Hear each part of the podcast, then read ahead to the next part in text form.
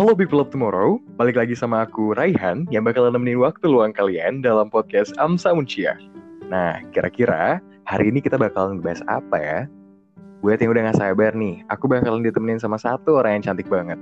Teman-teman semua ada yang bisa nebak gak ya? Hmm, aku kasih ciri-cirinya sedikit deh. Doi ini adalah salah satu AMSEP Officer AMSA Indonesia tahun 2020-2021 dari Distrik 1. Nah, udah kebayang lah ya siapa? Oke oke, without any further ado, please welcome Kak Hani Soraya Lubis.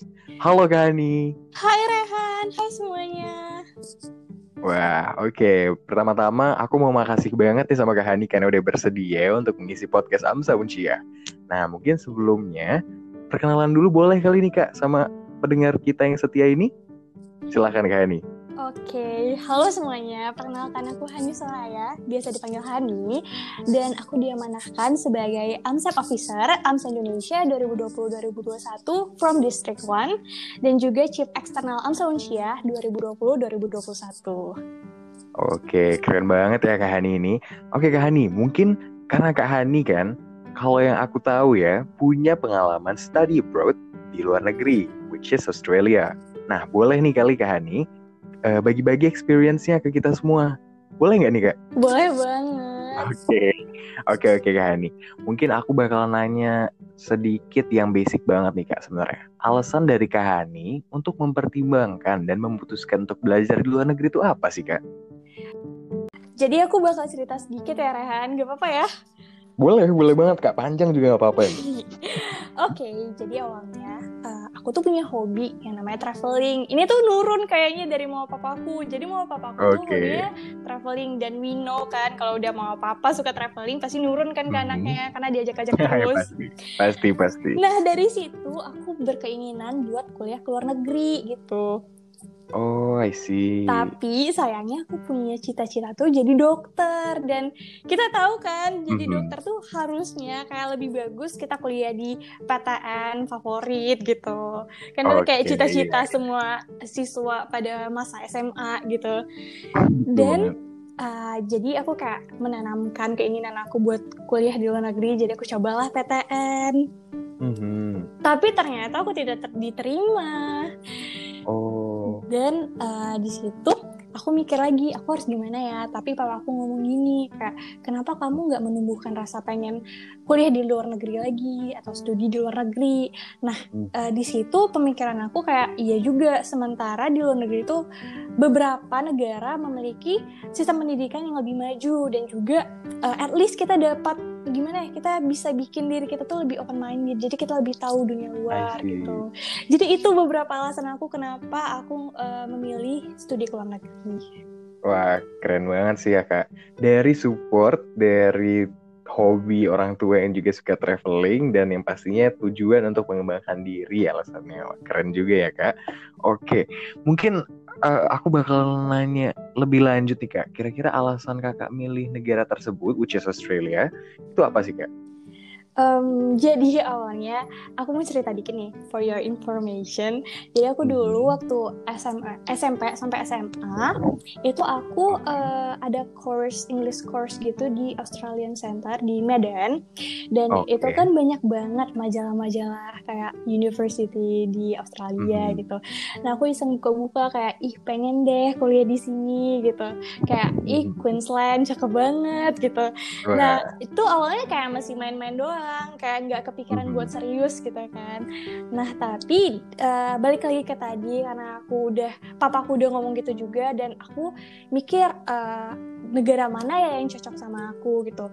Dan uh, udah aku buka-buka beberapa artikel dan aku uh, melihat Australia ini juga negara uh, di banyak pelajar gitu. Jadi Australia ini sendiri uh, negara memang uh, negara akademik gitu, di mana orang mencari-cari uh, untuk melanjutkan kuliah itu ke Australia biasanya kan, apalagi dari hmm, Indonesia hmm, banyak betul, banget betul. kan yang mau kuliah ke Australia. Dan betul. aku lihat juga pendidikannya udah bagus banget dan juga negaranya aman. Jadi kan aku juga bakal tinggal sendiri dan itu juga pertama kalinya aku tinggal sendiri, ditinggal orang tua. Dan aku pastinya memilih negara yang aman dong gitu. pastinya. Dan buat biaya pendidikannya sendiri uh, itu lebih murah dibandingkan negara-negara kayak London. Tapi dibandingkan dengan negara kayak Turki dan lain-lain, kenapa aku milih Australia? Karena peluang masuknya itu di Australia lebih banyak. Mereka lebih memberikan peluang gitu. Jadi uh, dan buat persyaratannya juga nggak ribet gitu. Jadi insya Allah kalau misalnya yang mau daftar ke Australia bakal ada peluang yang besar gitu sih. Wah iya iya berarti memang salah satu alasannya itu karena peluang di uh, melanjutkan studi di Australia itu tinggi sekali ya kak iya, ya. Iya benar. Okay. Selain itu kualitas dari pendidikan dan juga uh, masyarakat serta tujuan Kahani nih buat uh, bisa lebih mengembangkan dan juga mengimprove diri jadi salah satu alasan dari Kahani milih Australia ya. Oke okay, oke. Okay. Uh, tapi Kak Hani, kalau misalnya kita mau study abroad nih, pasti kan kita butuh berkas persiapan kayak gitu. Hmm, kira-kira tuh berkas yang dibutuhin apa aja sih Kak? Dan berapa lama nih Kakak uh, sendiri mempersiapkannya? Oke, jadi dulu kalau nggak salah aku mempersiapkannya itu sekitar mm, empat mm, bulanan, 3 sampai empat bulan gitu. Oh, lama juga ya? Iya, lumayan lama karena hmm. uh, kita kan butuh uh, skor IELTS juga dan kita nunggu lagi oh, iya. buat uh, betul, betul. tesnya gitu kan. Buat persiapannya juga. Jadi di situ aku empat bulan itu persiapan IELTS, terus ngisi form, ngurus visa, which is uh, visanya juga beda kan. Ini student visa, jadi uh, mungkin agak lebih ribet dari visa yang biasanya daftar ke Unia, okay. terus kayak memenuhi persyaratan-persyaratan kayak CV, motivation letter, dan file-file lainnya kayak raport harus nilainya di atas 8.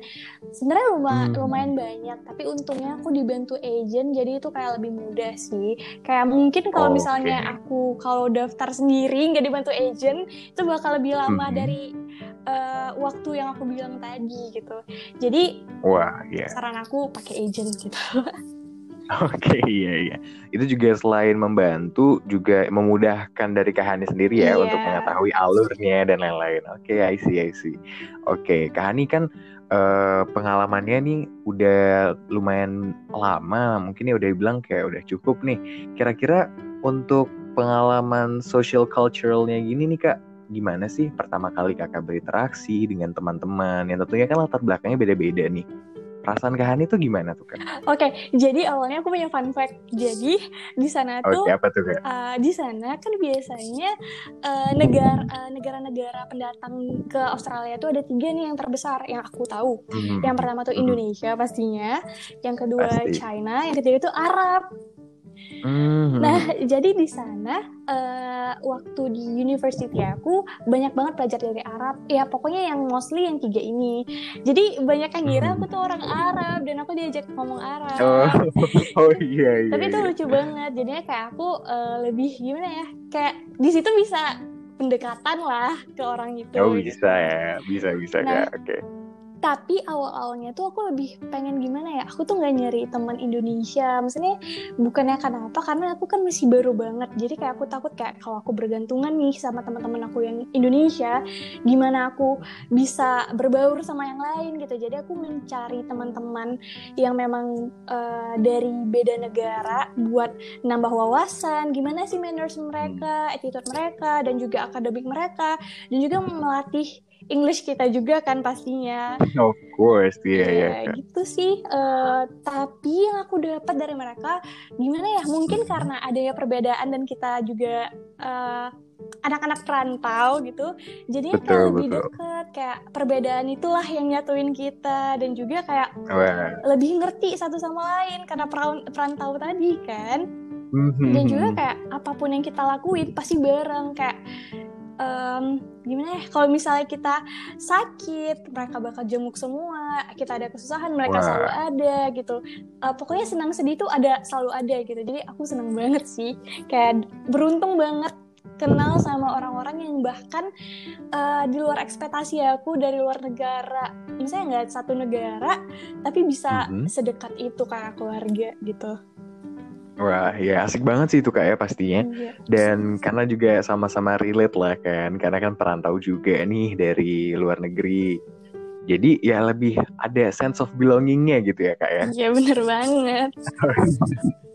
Oke, Kak Hani, kira-kira selain hmm, culture dan social environment yang bagus banget buat uh, jadi alasan kita study abroad, kegiatan apa sih Kak yang Kakak lakukan selama pembelajaran dan kira-kira coba deh kalau aku boleh tanya, hal apa sih yang paling berkesan selama belajar di luar negeri Kak?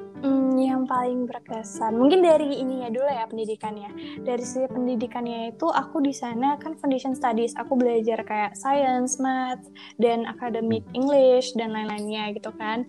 Dan uh, cara pembelajarannya itu beda banget. Jadi asik banget di sana. Kita tuh belajar hmm. tapi ada gamesnya. Pokoknya nggak bukan belajar kayak Wah, asik banget ya kan? iya bukan yang kayak mati-matian belajar. Pokoknya kita harus belajar nih sekarang. Nggak kayak gitu.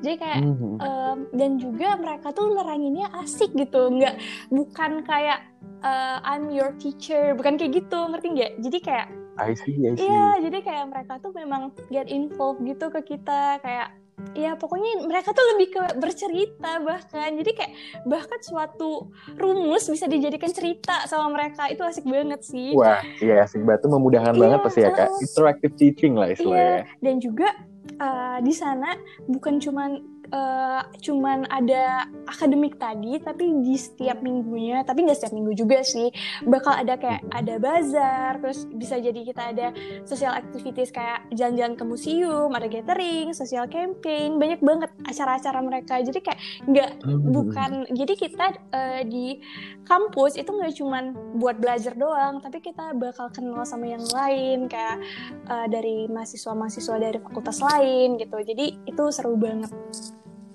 Mm-hmm. Various activitiesnya di universitasnya banyak banget ya, iya, ya pasti ya kak ya. Mm-hmm.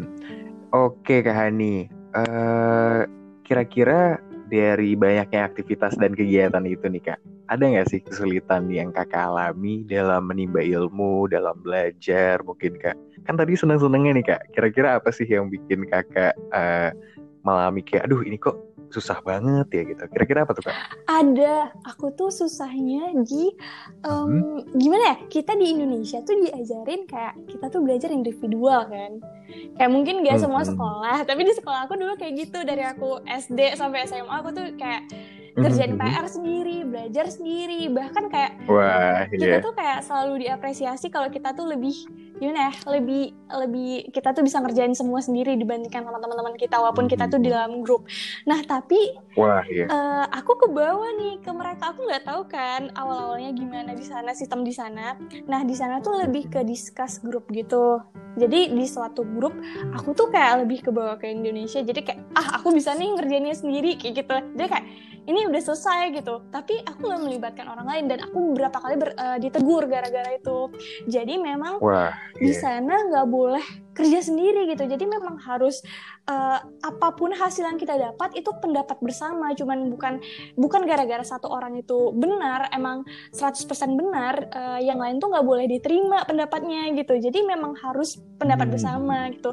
Dan juga yang aku tahu sistem di sana tuh uh, kalau di Indonesia mungkin kayak kita bakal kejar-kejaran gitu kan. Kayak aku harus juara satu nih dia harus kalah nih. Nah wah iya nah, bener-bener ranking iya, ya kak iya, ya? bener. Kalau di sana itu gak ada tuh yang kayak gitu. Kayak yang penting kita harus maju sama-sama berhasil sama-sama gitu itu aku suka banget sih sebenarnya jadi kayak di awal mungkin itu susah karena aku dari SD udah dilatih buat kayak belajar individual gitu kan kayak apa apa sendiri kayak hmm. pokoknya aku harus uh, bisa gini pokoknya aku harus lebih hebat gitu kan tapi di sana enggak di sana tuh sistemnya kita tuh harus sama-sama berhasil gitu sih aku Wah keren juga ya. Ini bisa nge-enhance skills, uh, soft skills juga yeah, kali ya, kayak teamwork. Iya gitu, bener, kan. bener Wah ini aduh memotivasi banget ya. Jadi teman-teman semua kira-kira pada mau uh, study abroad gak nih ngikutin jalannya Kak Hani? Oke, okay. uh, jadi Kak Hani sendiri nih uh, kira-kira dari yang kakak tahu perbandingan antara sistem pendidikan di Indonesia dengan di negara tersebut tuh apa sih kak? Yang basicnya aja deh, selain tadi ya, selain interactive teaching, selain uh, teamwork and uh, discussion group dan lain-lain itu apa tuh kak? Um, perbedaan sendiri sebenarnya nggak terlalu banyak. Cuman yang satu aku kaget itu karena um, kita mas di sini kayak ngitungnya ngitungnya kayak ngitung dasar gitu nggak sih? Kayak nggak pakai kalkulator. Kalau di sana dibebas lo mau pakai kalkulator juga nggak apa-apa gitu. Yang penting jawaban lo benar gitu. Itu sih uh, terus juga tadi uh, mereka tuh uh, bikin akademiknya itu kayak game gitu. Jadi kayak seru banget. Kita harusnya belajar uh, biologi atau belajar uh, kimia itu stres. Di sana enggak malah asik. Kayak itu suatu hal yang kita tunggu-tunggu gitu. Itu aku suka banget Betul. sih karena mereka tuh bikin itu kayak game gitu. Tapi uh, bisa bikin mahasiswa itu atau siswa itu ya bisa bisa. Dalam topik itu mereka nangkep nangkep semuanya malah kayak gitu. Aku suka iya, banget. iya. dan juga tadi yang aku udah aku sebutin udah aku mention juga uh, mereka lebih ke grup diskus gitu. Kayak lebih ke diskusi mm-hmm. dan juga uh, mereka tuh gimana ya kalau homeworknya sendiri mereka nggak susah-susah. Jadi kayak misalnya hari ini aku uh, belajar ini nih. Nah homeworknya itu nggak jauh-jauh dari situ. Jadi kayak nggak tahu asik aja gitu. Kayak malah di sana kayak berkeinginan belajar itu lebih lebih besar gitu. Kayak oh iya iya. Asik banget sih pasti kak. Iya. uh, intinya nih it's not about the result ya. It's about how we do yeah, it iya, the progress ya. Wah, keren keren keren banget sih keren banget kak Hani. Oke okay, uh, kak Hani kan mungkin ini udah hampir penghujung pembicaraan dan diskusi kita nih kak Uh, kira-kira Kak Hani ada saran, pesan, atau tips nggak sih buat teman-teman pendengar sekalian yang mau belajar atau melanjutkan pendidikan ke luar negeri nih? Mungkin di S2-nya, atau mungkin buat exchange program gitu kan Kak? Oke, okay. Apa nih, ada banget ini. Jadi pertama saran dari aku dulu ya. Yang pertama saran.